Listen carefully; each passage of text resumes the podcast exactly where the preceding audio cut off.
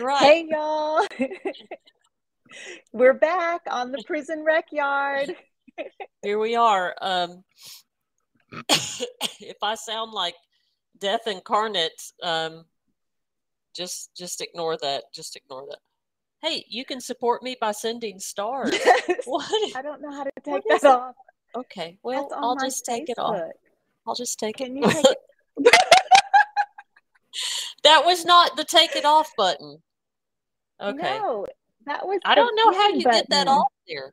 You do too. You Mm-mm. absolutely do. No, no, no. You're kind So of a life bait. so I know how to show it on the screen, but I don't know how to keep that comment from always popping up there. It has to do with my Facebook stream. That's why. Okay. All right. Brittany, Brittany's on on YouTube, and what she clearly put an emoji, and it says "person turquoise waving." Hi, Brittany. Hi, Brittany. One thing about one thing about Brittany is no matter how busy she is and what kind of BS she has going on, because there's a lot going on today. When I ask her to watch me on my social media, she's gonna show up no She matter what. yeah. Even if she's just a If little post- turquoise person waving, she's there. Right. yeah, she's good. If I have a video that needs pushed, like the algorithm's not picking it up, I'll send it to her, and she's definitely good for uh, some emoji comments. Good. Well, this is Diane. Um, Diane is that way for me, and I've always called her my PR person. She's like, "Honey, I've got PR to do today. What do I need to push? What do I need to market? What do I need to comment on?" She's brilliant at it. Um, Yes, everybody needs a And the Diane and a Brittany. everything. Everything needs it. Everything, absolutely everything. You see it, push it, promote it. right. Right. Well, hey, so in on your side, it doesn't show you in the corner in the left hand corner how many viewers there are because it only shows on on my channels. no, it doesn't show me. Wow. It shows after the fact how many actually viewed. Hmm. so we're still we're still learning so if you're it's going to get better every time this is already better right than the first round Yes, For it, I think so. And we're I'm not- consistent three weeks in a row. yeah i feel like we should pat ourselves on the back for that I do too. We've made we're it. so busy no, for real. That's yeah, true. That's true. yeah it's a lot going on uh, jobs and advocacy and families and dogs Dog- girlfriends girl, ex girlfriends. Oh, that's wait that's my uh, So mental illness. been- oh yes, yeah, that's a big one. And mine's been kind of yucky this week. Uh, and then you haven't been feeling well Yeah, because you probably have COVID, but you're not getting tested. I'm not. I'm not claiming that. I'm not claiming that, no, sister. I'm not put. I'm not going to put it on you either. I'm not because you probably don't have it, but you should get tested, Jennifer. That's, No, that's I- what we do nowadays. If you cough, you take a COVID test. No, you're right. And, and I've got several in the cabinet that I can take. I'm certainly not going to go anywhere else this weekend. I have a visit that I have to do Sunday at Hobby, um, but I will make sure to be responsible. Take it. Hey, let me tell you, uh, Maggie never, I don't think Maggie ever told us that me and her, okay, so we went to an advocacy event in McAllen, right? and Mhm. one of our people was in the car with us. He got COVID. Like the next day when he got home, he's like, I feel like crap. You guys, I've got COVID. We were like, oh my God, we were in the car. This was at the height of the pandemic, right? so we go to the city of Austin to get tested, Marci. And it's not the quick swabs, it's the long sticks. Oh yes. Okay. Oh yes. The old the early early Yes, like- test stuff. So we're in the car and we get up there, and there's lady Maggie's just boss, right? She just has it up her nose and boom, boom. And the lady goes, and I said, ah. She goes, ma'am, I have to put this in your nose. I said, how far? She goes, I have to put this. So she starts, she goes, just hold my hand and she's pushing it and I'm pulling against her and she's pushing because I'm a big baby, right? And so then the guy comes up to the car, her supervisor starts screaming, just let her go. You get your hands off of her. I said, she told me I could hold her arm. Anyway, it was a big disaster. We got run out of there. They told us to leave. It was just a big fucking ordeal because I just couldn't do it. I just couldn't put that thing all the way up there. Did you do because it? Did you, you do the long one? Yes. I never had to do the long one. I never had to. I was in prison when all of that was happening and and they didn't care about testing us too much. They came by with those long wait. Yeah, nope, and that wasn't even the long ones. They came they did test us eventually after COVID had been going for about a year and a half and but they came by and we did it. They it was the little swab and they just watched us. Probably which was did, ridiculous right because nobody's doing it right. Do it. right. yeah, yeah nobody nobody's doing it right and we're they're doing it under their like they would just pull their mask out and the people would inmates would just act like they were doing it because everybody was so scared they weren't telling us what they were doing they were moving us out of our comfort zone and um, you know no wonder it spread like wildfire we weren't getting any information we were scared they weren't mm-hmm. they weren't moving us out to quarantine and then bringing us back they were completely moving our housing to people and places where we don't know and we're not familiar familiar with and they made it hard on us oh yeah i mean you, you know that's uh, even like when we would um over the years get the flu. If you tested positive for the flu, they were going to move you out of the dorm and put you in SEG. And me and Alexa had the flu one in 2017, Marci, when it was so bad. It was so bad. That was when I realized I will never go without a flu shot. I was like, no wonder old people and babies die of this because it was horrible. And me and her just hid under our blankets and it was bake it was a winter vacation. So I didn't have to go to the library because school was out. You know, and she would just go to Braille and come back in and just be dizzy, like seeing spots because we were delirious from fever. But we knew that they're gonna they're gonna and what's the point? You're going to put us in seg where it's cold and the food's nasty and there's no comfort, or I can just stay buried in my blankets in my dorm. But yeah, no, I'll so tell nobody... you what, hmm. Jennifer, this is the difference between your Cadillac prison. Oh Lord, the Mountain View unit. and go. the dungeons where I did my time on the Dr. Lane Murray unit because they they weren't separating you from for having the flu. As a matter of fact, I just did a video on it today because someone asked, What happens if to your cellmate if you're sick? And I'm like, Well, they get sick too because you're stuck in that box and it doesn't matter if you've tested.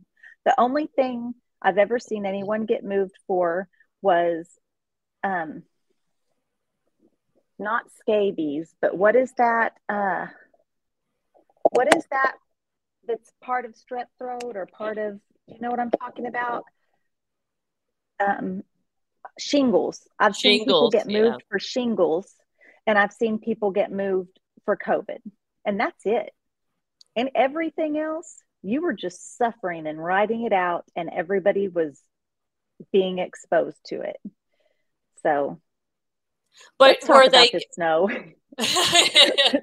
I'm getting a whole attitude. They just didn't oh, care about. They didn't no. care about spreading that. You're right. They didn't. Um, hello, gorgeous junk. I just got to tell you, I really like that name. I just like it. Gorgeous junk. It could mean okay. Um, well, it's not really snow. It's ice. Y'all have a lot of ice there, don't you? It is ice, but it looks like snow. In my yard, it looks like snow. It's really pretty. Gorgeous wants to know are all the women's prisons in Gatesville?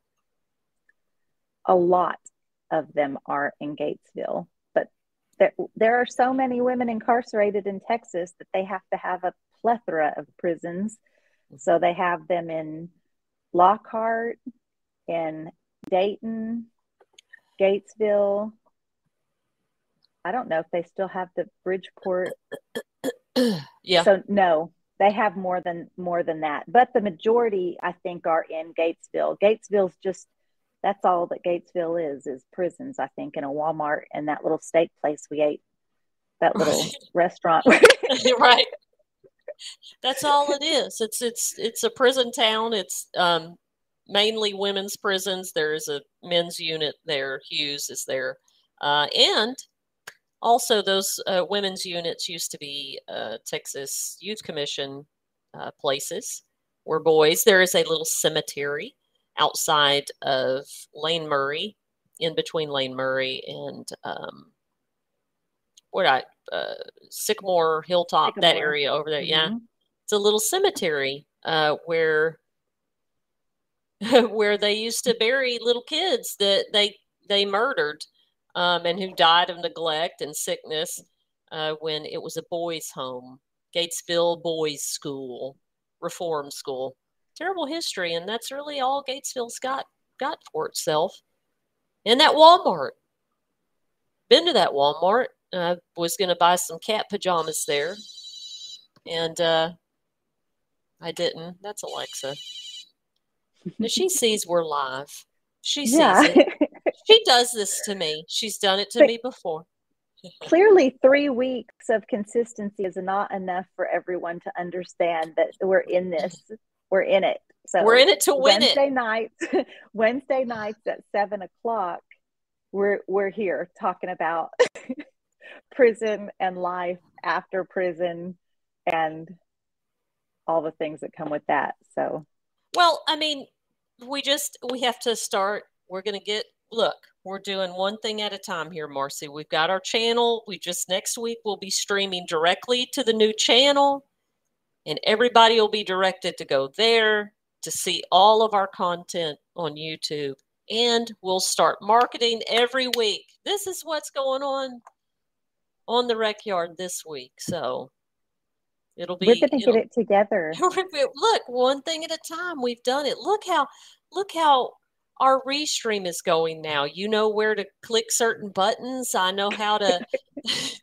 well, well, can you pin this comment? I feel like you're dropping your job because gorgeous Jack, gorgeous Junk is talking about my mama. I She's talking see. about the panel discussion. Oh yes, it was great. Yes, your mother was had us all in tears. She she stole the show. Yeah, your mom was super sweet and vulnerable and i'm so glad that she was able to to join us for that discussion. It was it was perfect. How how did y'all feel later afterwards? Did you have to decompress or did you talk on the way home or you just compartmentalized um, it yeah it, it just is like a it was kind of like an off on and off switch. We were right back to um, just being hanging out. And um, we just briefly discussed it. So we were on a panel discussion, y'all. We were at the Capitol in Austin um, in front of some representatives from some lawmakers, right? So, um, so it was important. And we were just talking about women incarcerated, the impact on their families. And my mom participated in the panel discussion with us and it was she got a little emotional a couple times but then she recovered right so i i just love that she she showed her vulnerability but then like bossed up and told the information that needed to be told so i was really impressed with her mm-hmm. she was mm-hmm. nervous so i was just excited that yeah, excited that she did so well. So we talked just briefly about that. But, you know, we went and had dinner with my kid afterwards. And my kids, they don't want to talk about prison mm-hmm. or that, you know, they don't want to, they don't, I don't, they don't ask me about my social media. They don't ask me about even, even the production with Rosie. They don't, they really don't ask about all of that. They just, they want to talk about their jobs and school and right. So so well, yeah, we were just back into understandable, right? You know, they just, you know, I, I think my family will talk about it sometimes, but a lot of times we just, I don't know, like it's it's it's hard. It's hard, but I I thought your your mother did excellent. She She was she was perfect. Like she yes. she seemed like she had done this many times before. Yeah, I think she did great. I I was really happy with it and yeah. Yeah. That that families not wanting to talk about prison or or it just seems like that's because of our jobs and because of social media and because of advocacy that's almost just the first place my mind goes with when anything comes up you know um, is how are the ladies in prison handling it? Or this if this had happened when i was in prison this would have been i mean even it snowed today and somebody i made a little video i was at or it, it icy snowed right? But it looks like snow in my front yard. So i just went outside and i just remember when it was snow in prison how somebody would be like it's snowing and everybody would run to the back of the dorm and look out the little rec yard window and see the snowflakes just to get a little glimpse. And the laws would be like, get up, get out from back there, get away from the door, out of place, you're out. I'm gonna start writing cases, right. you know. But but we we would take that risk just to see because it's not something we were going to get to be a part of otherwise for who knows when, you know. Mm-hmm. And I just it made me so when I see the front yard, that was my thought. And so somebody commented on the video saying I think it's really sad that everything reminds you of prison. Well, you know, I, I've had people tell me that, Marci. I've had people close to me, you know, say, you know, Jennifer, some at some point you're going to have to move beyond this, and you know, everything like everything that you bring up is about prison. Everything, and it's like, okay, half my life. it was literally half my life um, and my closest friends um, that are family to me are still there. So I'm still there. Part of me is still there. So of course, everything reminds me of prison.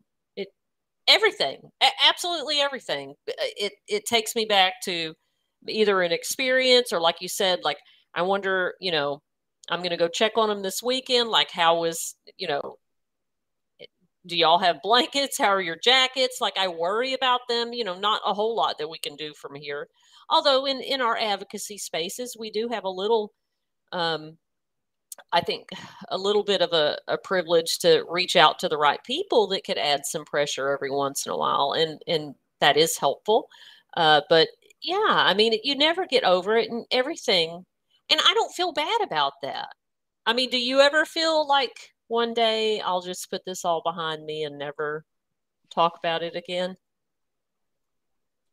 Uh, one day when when there's no prisons, like when there's no women in prison suffering, mm-hmm. or or you know when mass incarceration isn't a huge issue in this country. I mean, I, I can't imagine when that would be. Do I think that could be in my lifetime? I'm not so sure. So the answer is probably no for me probably I can't imagine. I mean, if we're cold, Brittany and I, my girlfriend and I, that's what we are thinking. We're cold, but oh my gosh, our friends that are inside are freezing right now. You know, I mean, that's what we're thinking. Like, that's how our mind goes. So there's too many loved ones we have inside and so many changes that need to be made for the better of our communities as a whole, right? So, yeah. I don't yeah. I, I don't ever, I, I don't really ever foresee my life's purpose diverging from any any of those, you know, those things c- concerning advocacy. You know what I mean? Like, how do you? I mean, and I have friends that are like, I got my job at UPS or Walgreens. I've made my a new life. I don't want to look back and I don't want to deal with it. I don't I care about them. I just don't want to be reminded anymore. And it's like, well, I mean, what is it? The TikTok you did where the the the sound clip was the girl was like, I, I don't watch TV. It was like, okay, you don't get a yeah. you don't get a star for not watching TV. Right. You don't get an award for not talking about your trauma experience in prison. right, right. And, and that's you good know. for you. If if you don't want to do that, I mean, that's that's your way of dealing with stuff. But I I just I don't know. I just can't imagine not.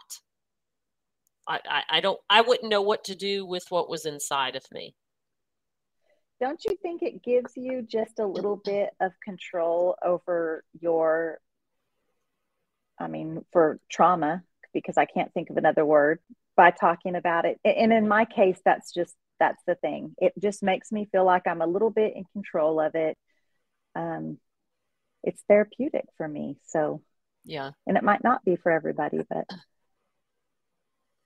no, I think I, I think for me, yeah, it, you know, because I grew up, you know, in our family culture that you don't talk about things that happen. And you just pretend like nothing happened and we're all going to pretend like everything's great and we're a happy family.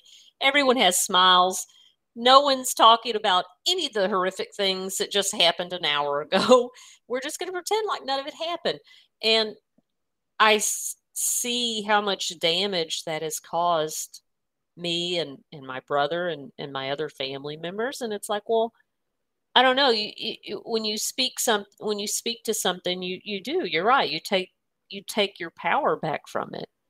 You know, because I get to control the narrative. Because if if I don't, someone will. The state will, for sure.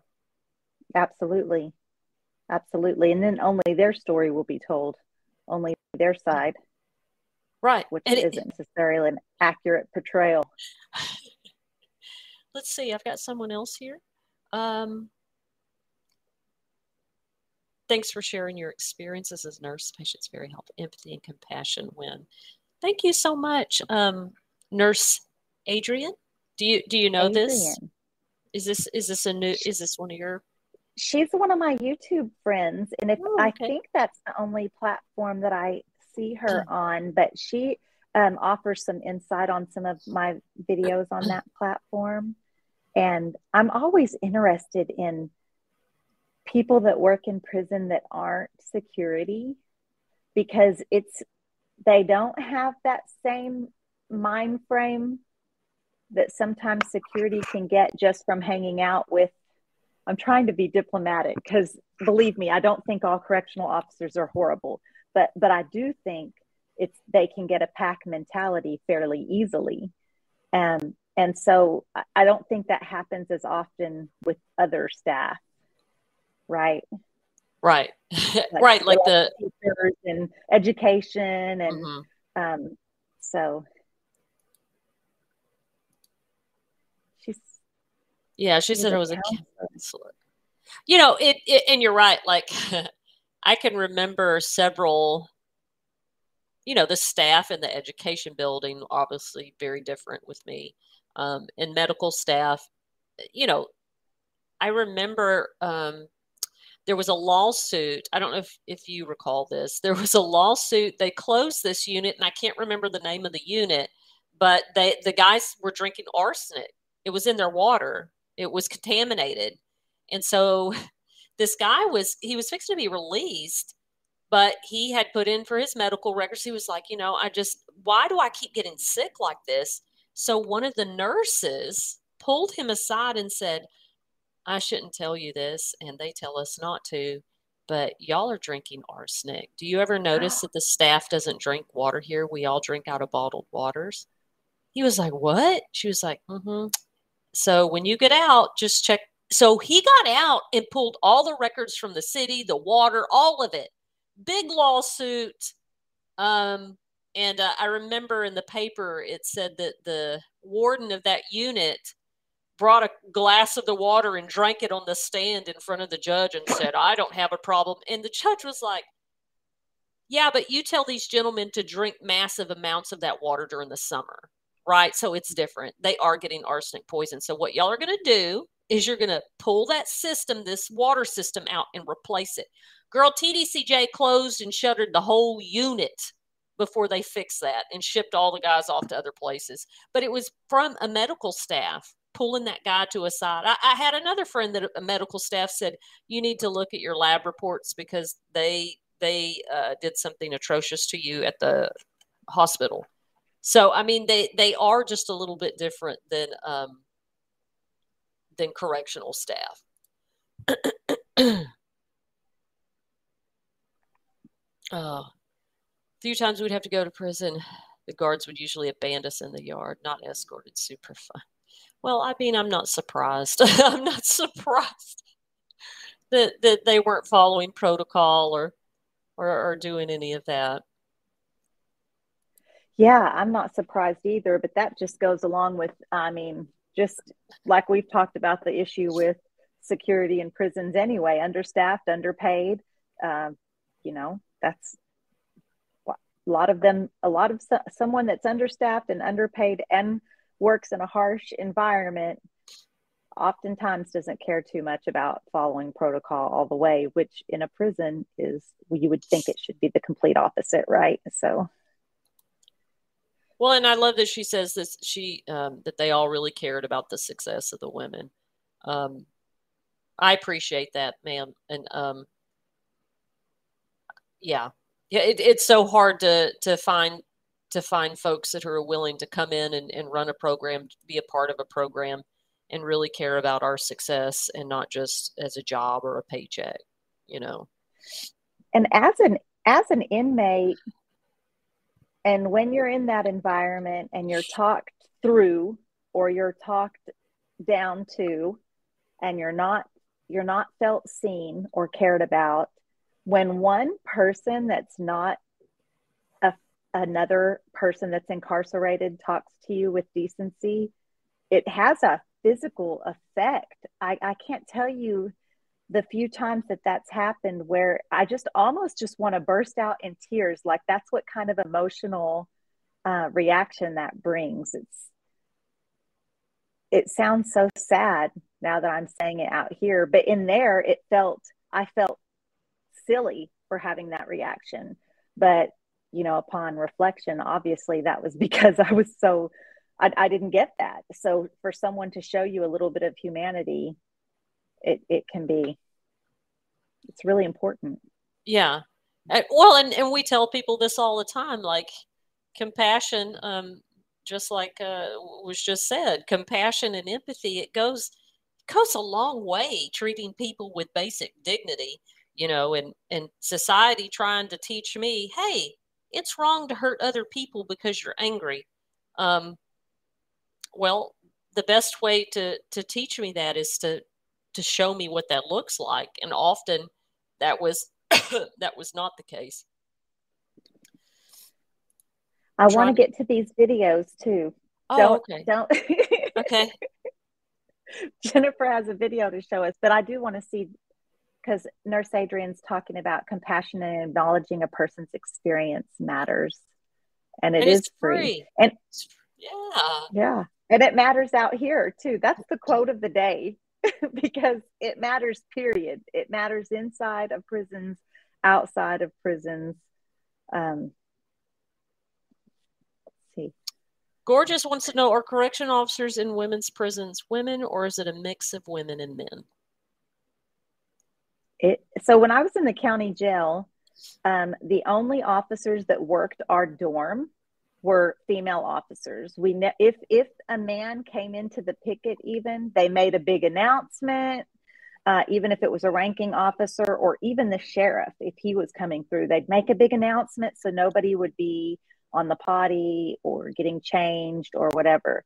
Um, and then I get to prison, and all of a sudden, nobody cares how many male officers may or may not see me uh, getting dressed, going to the restroom, showering, taking my tampon out, all of that. Uh, very much it's a mix of men and women. Very much men work in, in the female dorms. Yeah, it's um, you know, it's shockingly, way back in the day, men used to be able to even pat search you, which I can only imagine how horrifying that was. Uh, but again, I, I'll have to touch uh, again on. I can see us just. We're going to have a showdown one day, Mountain View versus Lane Murray. It's going to be a boxing match. Um, it because it's true. Like again, how different cultures at different units are. We had our problems with male staff, but for the most part, again, things were followed by protocol there pretty strictly. And, and again, I, like we talked about before, I don't know if that's because the people in protective custody there were high profile or death rows there. There's a lot of media scrutiny at that unit. It's very, um, I, I don't know. I, I don't know why it was always strict by the policy, but it was. So when men came in the dorm, and it wasn't very often, we would have men work the dorm, but most most of the time it was women, and it was like you know, man on the floor. Um, it was highly controlled. They were kept out of like I can only remember just a few occasions um, where men were like obviously inappropriate or watching or or something like that. So again, that goes back Jennifer, to just. I, I spent half of my time in cell block where I'm in a cell, and sometimes it would be all men in the building, period. Mm-hmm. And they're walking around looking in my cell every time that they make their round, and it there's no warning to whether they're coming. So if I'm whatever, taking a washing off if it's 100 degrees and I'm taking a quick rinse off or using the ladies' room, changing, it didn't matter. I even in the in the privileged dorm when I was mm-hmm. um, in that dorm, the showers are open showers and there's like a curtain and you could go upstairs and look directly down and see in the shower area. Yeah. And you had some officers that they would be like walking by with their clipboard so that they didn't even just so you would know, hey, the camera knew I'm not he's not looking, you felt comfortable. He just would walk up that part like this and then take it down and finish his rounds. And then you had other men officers that would mm-hmm. walk to the top of the stairs and stand there and and the whole shift for as long as they could. And so when you're coming in from the kitchen and outside yard and all of these jobs and you want to go to the shower, your options are to sit in your own filth yeah, and be uncomfortable. Yeah. And sadly, it got to where we I just even showered. I just would go shower quickly, you know, mm-hmm. but because what do you do? That's the environment that we we're in and and Nisi's on here and she was at Murray with me and she's mm-hmm. she's calling it out. She knows mm-hmm. that was F dorm. So yeah, and and that's crazy because it's you know I did a little when I was 18, so I I was in F dorm F, FC back when it was it's still four pods, right? It is. Mm-hmm. Okay.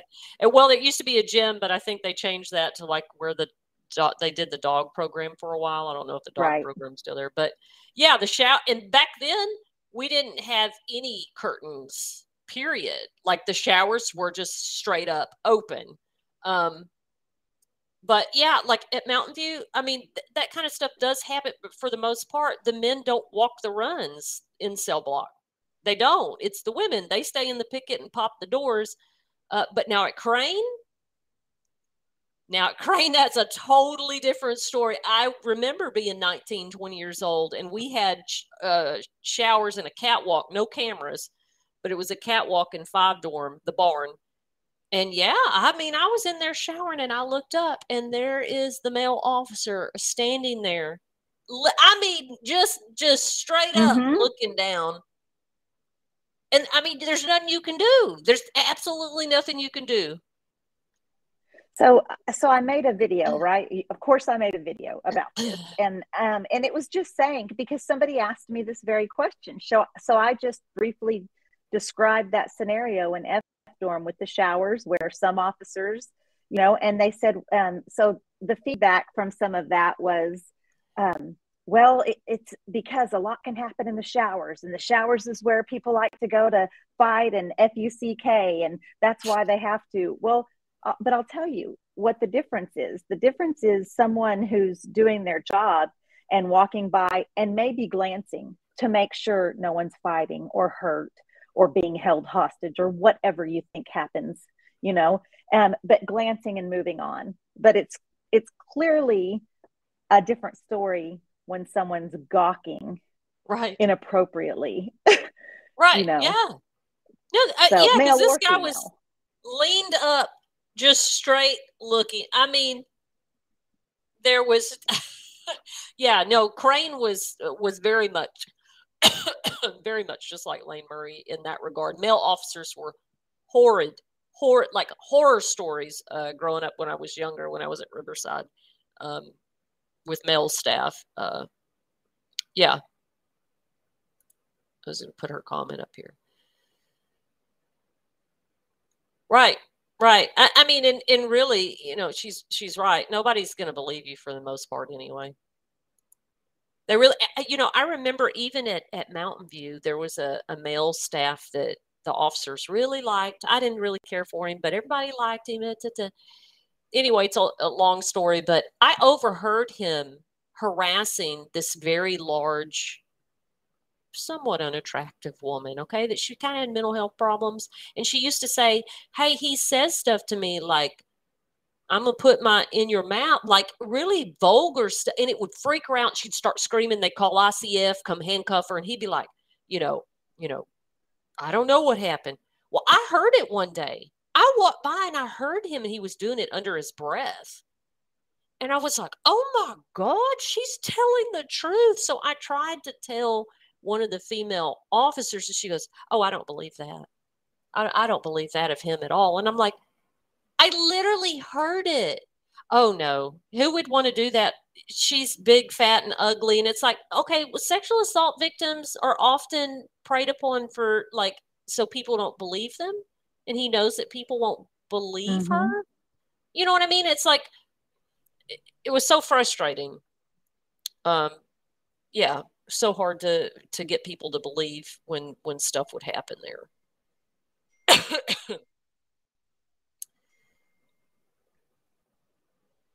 so she's talking. Um, Gorgeous Junk is talking about the Gonzalez escape.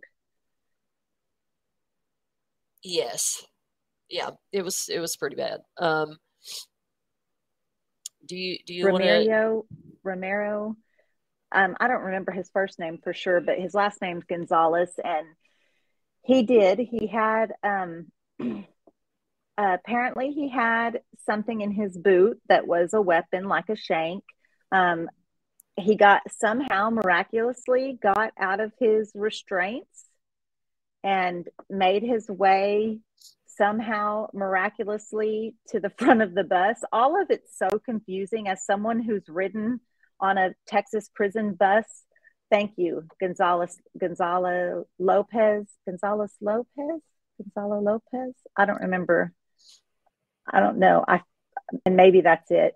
But um, it's I I can't figure out how he did it without help. so right. I don't want to get into like a bunch of crazy and maybe not so crazy theories, but I, I just on those buses, y'all, it's two officers on the on the bus and there's so one's driving the bus and there's a gate they're locked into this gate area and they're not up against the gate like that they could be stabbed through the fencing. So that was peculiar. And then the officer in the back is armed and also in a cage locked in a cage.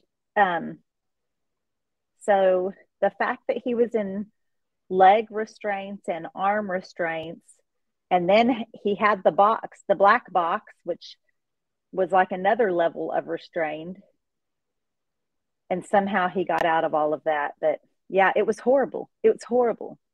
It was yeah, horrible. It, he was never made sense to me how he got past not one door, but two doors mm-hmm. in restraints you know, because there's that section that's that's gated in before you get to the bus driver. How I just no, there's no way somebody I there's no way he did that. Oh, I think even TDCJ said, well, he sawed through that first door.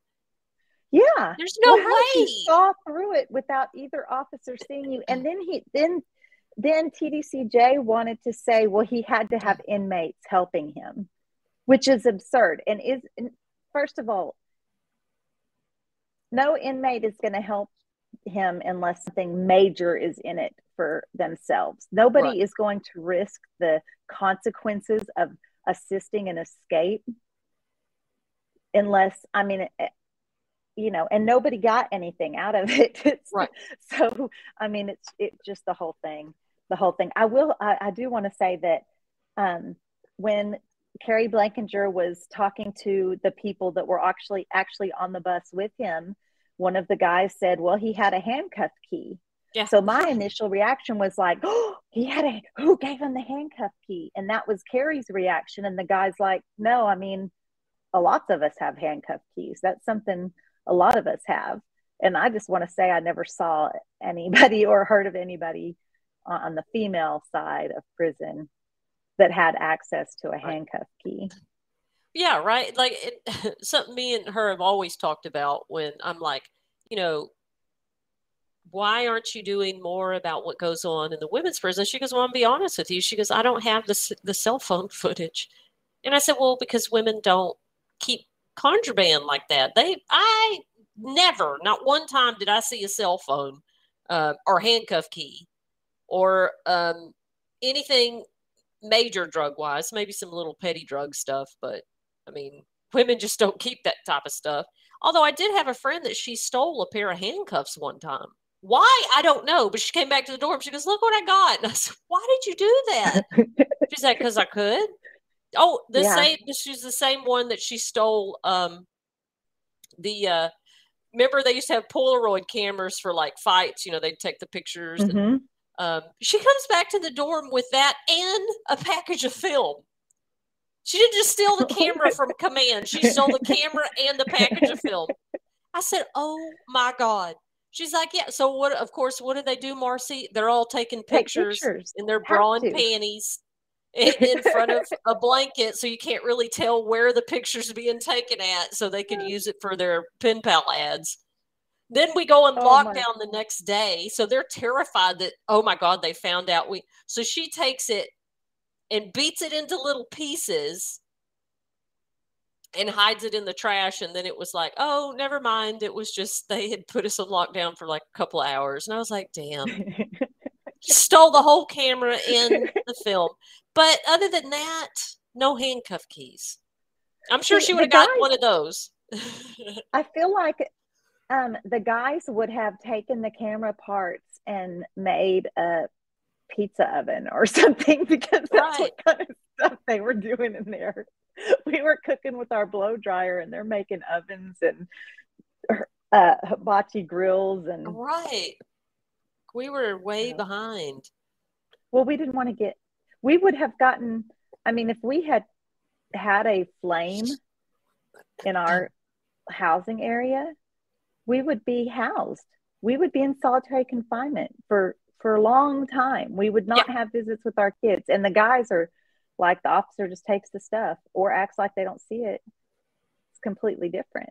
Right. And that's what I, I mentioned at the panel when uh, Mandy brought up, well, women may not be getting into stuff because they get disciplinary all the time. And I said, ooh, valid, true point that we haven't even hit on yet is the major inequity the gap between how men are punished versus men. And there's studies on this, and it's real. It's a real thing that men get punished way less than women do. We get major cases for extra hair ties and tampons, and they get, you know, oh, give it to me, let me throw it away, and it's a blowtorch. You know what I mean? It's a shape. Right. It's got a right. You know, if they're told weeks. to give it, if right. they're told to give it, I mean, um, but you know, they're just worried about keeping the peace over there so much more because men are just more likely to riot and, and rise against, I think, than than women are. And not that this is the case for everybody, but just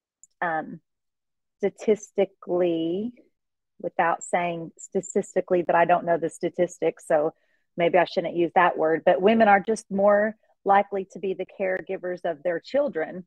And so they have more motivation to get home.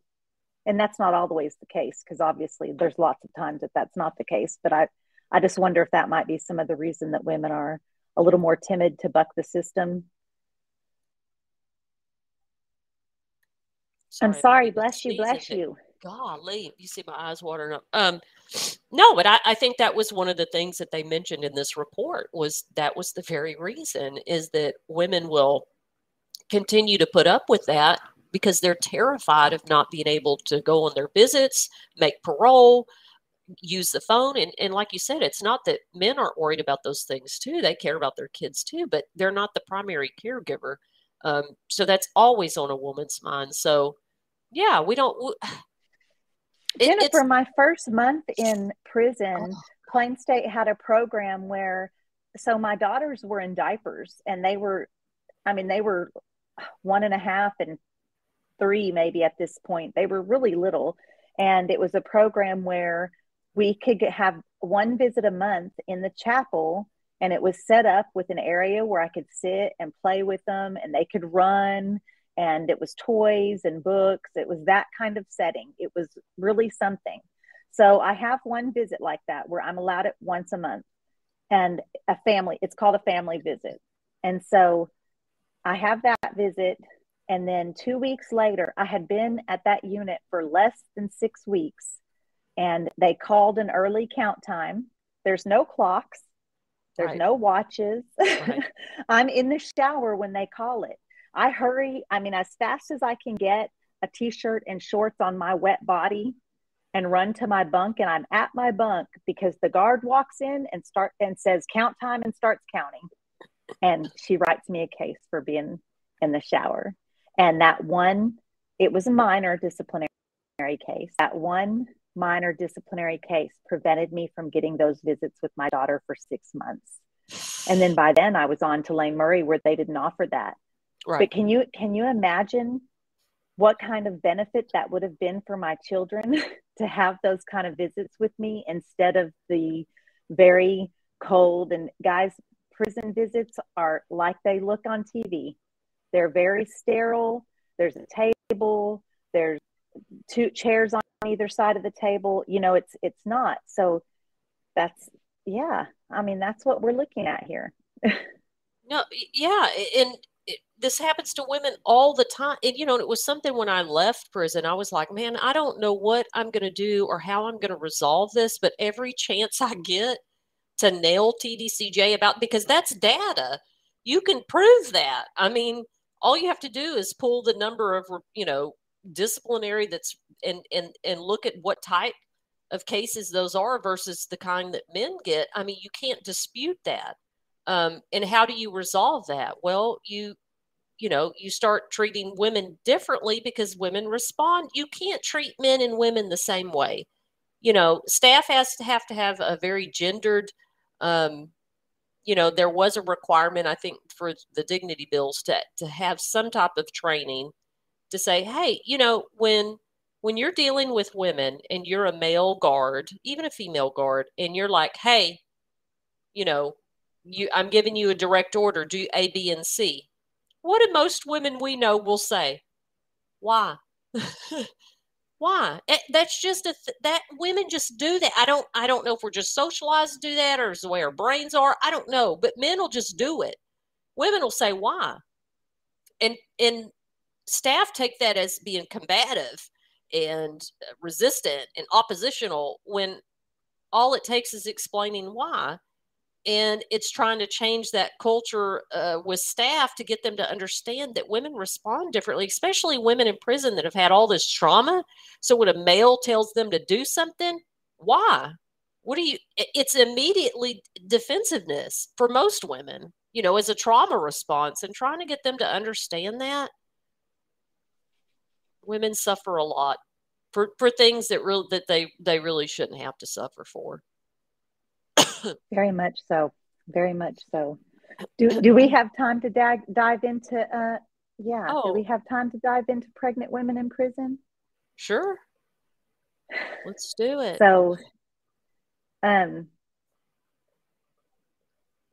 I did not encounter very many pregnant women because in Texas they house pregnant women uh, at Texas City um, and there's a trustee camp that they they go to, and that's right by the Texas Prison Hospital. So I didn't have a whole lot of experience. I I was in county jail one time. it was before I went to prison, obviously, and I was in the holding cell because I think I was supposed to go to court that day, or it was something weird. So I was in the holding cell, and somebody came in from prison so in county jail, anytime somebody comes in, like she was on a bench warrant for a court appearance, but she came from Woodman State Jail from prison. And so, I, of course, I'm just asking her. I know I'm probably going. I wanted all the details. And um, anyway, she had just had a baby. Uh, and she was there. She had had a baby several months prior to that. And she was there because over a custody um, issue with her child. So I got I got to kind of experience um, a little bit of her story and her pain from that. Um, that she only got to hold her baby a very short time. It like less than hours. It wasn't overnight. It wasn't through the day. It was for a short time after the baby was born.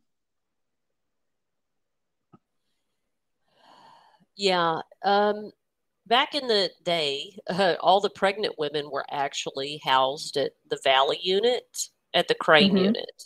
And the when they got close to having their baby, or sometimes when they went into labor, they would take off and drive all the way to John Sealy, which is in Galveston, uh, to have the baby. So then, when Texas City, that unit uh, started housing the women who were pregnant, you didn't really interact a lot with the pregnant women um, because they're all housed there. You may have met them during your diagnostic going through Plane State or in county jail. I met a lot of pregnant women in county jail, which that's a whole nother beast of how pregnant women are treated, depending on the county.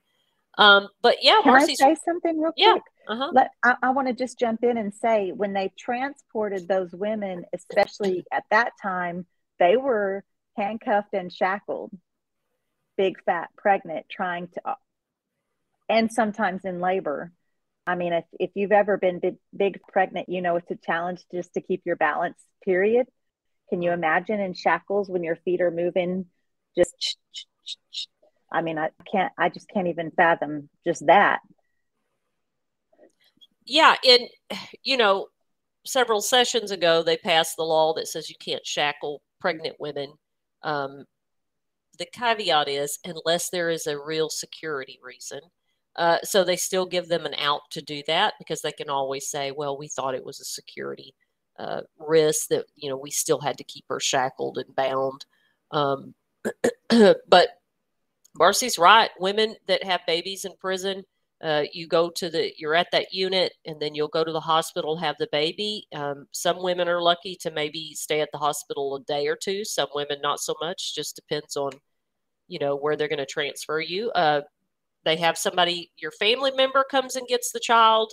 If you have no one to come get the child, there's going to be um, CPS gets involved. Somebody's coming to get the state's going to take the baby. Um, it's it's not an easy pro. I can't imagine going through that as a mother. I have friends that actually went through that process. Um, it, it's something that she rarely discusses because it was absolutely horrifying the the whole process um yeah it's bad and uh to not be able to bond with your baby now there is a program and, and i don't mean to roll my eyes I, i'm it's a good program. The the problem with it, it's called Bambi. The problem with it is it, it serves a very small number of women, and it serves women who are lower level offenses, and they get to keep their baby with them at a uh, housing facility and not in prison. Um, but it doesn't. It like I said, we're talking a handful of women um, that don't really, you know, that the majority women don't qualify for it. Um, so the baby, you know, you see the baby for a little bit, and then someone comes and gets your child, and then that's it. And then uh, guess what? You're going right back on that host squad, or in the kitchen, or wherever. You're going straight back there. Um, straight back there. There's no rest. And they used to tell us, right, Marci? Well, your ancestors used to squat and have babies out in the woods, and then go back to tilling the fields and they would put they absolutely did yeah sure yeah did. they absolutely did they they went back to work still very much bleeding from having the baby still very much healing their body was healing um yeah it was it was rough there was something that you said before that i thought oh about uh, not a lot of women qualified for that program where they could have their baby with them for uh, and even then it's for a, a more lengthy amount of time, not forever, right? But not only did not a lot of women qualify, but there were only a certain number of beds. So many more women are in there with low level crimes that could qualify, but there's not enough beds for everybody that could qualify. Yeah. If that makes and, uh, sense. Yeah, and if you're a woman with big time or a serious charge, you, you would never ever qualify for that because it's it's it's a it's an old apartment complex. It's been converted into like a program, um, so that you wouldn't you wouldn't be able to qualify that. You just have to go and have your baby, and somebody come get it, and that's it. I couldn't imagine that. I, I just, it, and I'm not, you know, I, I don't have children, and I've I've never had the maternal I guess I do somewhere inside of me have a maternal instinct as a woman, but I I can't imagine giving birth and immediately my baby being taken from me. I, I can't imagine anything worse. And then women in prison are dealing with scenarios like this or scenarios where they don't know where their kids are because the state has them or a family member is not letting them communicate with their kids. And and whether you believe that that's right or wrong it, mm-hmm. it's still the bottom line is that incarcerated females still dealing with that. So it puts us a little bit closer to the edge i think and easy it's just easier to push a button of somebody that's going through things like that. So when staff or even other inmates uh, talk ugly and make things worse, I think it's just so much easier for you to get in trouble when that stuff happens, right? Yeah. well, too, and Marci, the the the number of women that and I'm reminded because there was something in the news recently about this woman that um, harmed her children and tried to kill herself. And the children are all deceased, all three of them, because she was in psychosis. She, postpartum psychosis is a real thing. It's real. It's not just baby blues. It is psychotic. It's real. Um, and I used to, see, I was shocked by how many women I would see um, during my first stint that they would go have the baby. They'd be at Valley, they'd go have the baby, and they'd come back. And a lot of them either had postpartum, and there were a couple that really did probably had psychosis. Like, I remember this one lady was tearing out revelations out of the Bible in the day room because we used to have a, a, a shelf full of Bibles in the day room.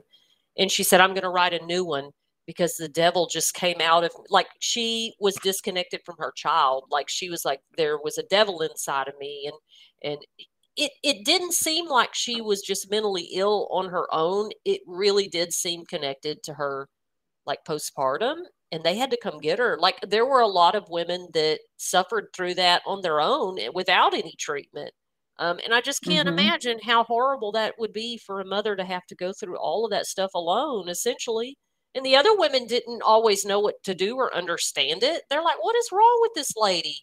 Why is she talking about her kid like that? And it's like, she's suffering right now. She's got, you know, that postpartum has gone to another level. Um, that's real. It was scary. And then not being able to help them, you know. All you could do is tell staff to come get her, and they don't know what to do. And then the come the come get her doesn't mean come get her and get her help. it means come get her and isolate her from everyone else, um, which just is a whole a whole nother a whole nother. It, it, Jennifer, it's almost been an hour. Okay, we're at we're at 59 minutes, and I just can't believe it. So I want to tell y'all we have topics that we have in mind, but you guys just lead it, and it's more fun that way when comments kind of lead the discussion for sure. We want to talk about whatever y'all want to hear. I definitely need to tell everybody about directing them to our new channel. we have an official channel on YouTube now. Um, so you're either watching on one of our Facebooks or one of our YouTubes, but we we're going to have a specific YouTube for this show, and it's going to keep getting better and more organized. We promise. Well, so Jennifer, how do they get to? tell tell them how do they get to it and then i'll put us i'll put i'll put the note in the comment whenever this posts to my mm-hmm. platforms mm-hmm. i'll um, whether you're watching on jennifer or my youtube or facebook or whatever you're watching on i'm going to put the note on how to get there but i'll yes. let yeah tell us So Go for it, Jennifer. How is it? it's called um, On the Rec Yard Women's Prison Podcast. So we will need everybody's help to grow it because we're going to have to get our subscribers. It's brand new. There's no videos there yet, but um, we have to wait till it allows us to start do to do the live streaming part of it. Um, but that is where we will be streaming from now on. Uh, so we want to make sure that you you find us there and, and help us grow our our podcast because it's we're going to be professional, fancy business ladies like uh, Rami and Michelle. We're going to be business. oh, yeah, very professional. oh, thank y'all for hanging out with us. We appreciate y'all so much. And Jennifer, I hope you feel better. I'll, I'll feel better. There. Thank you. And okay, love y'all. Bye, y'all.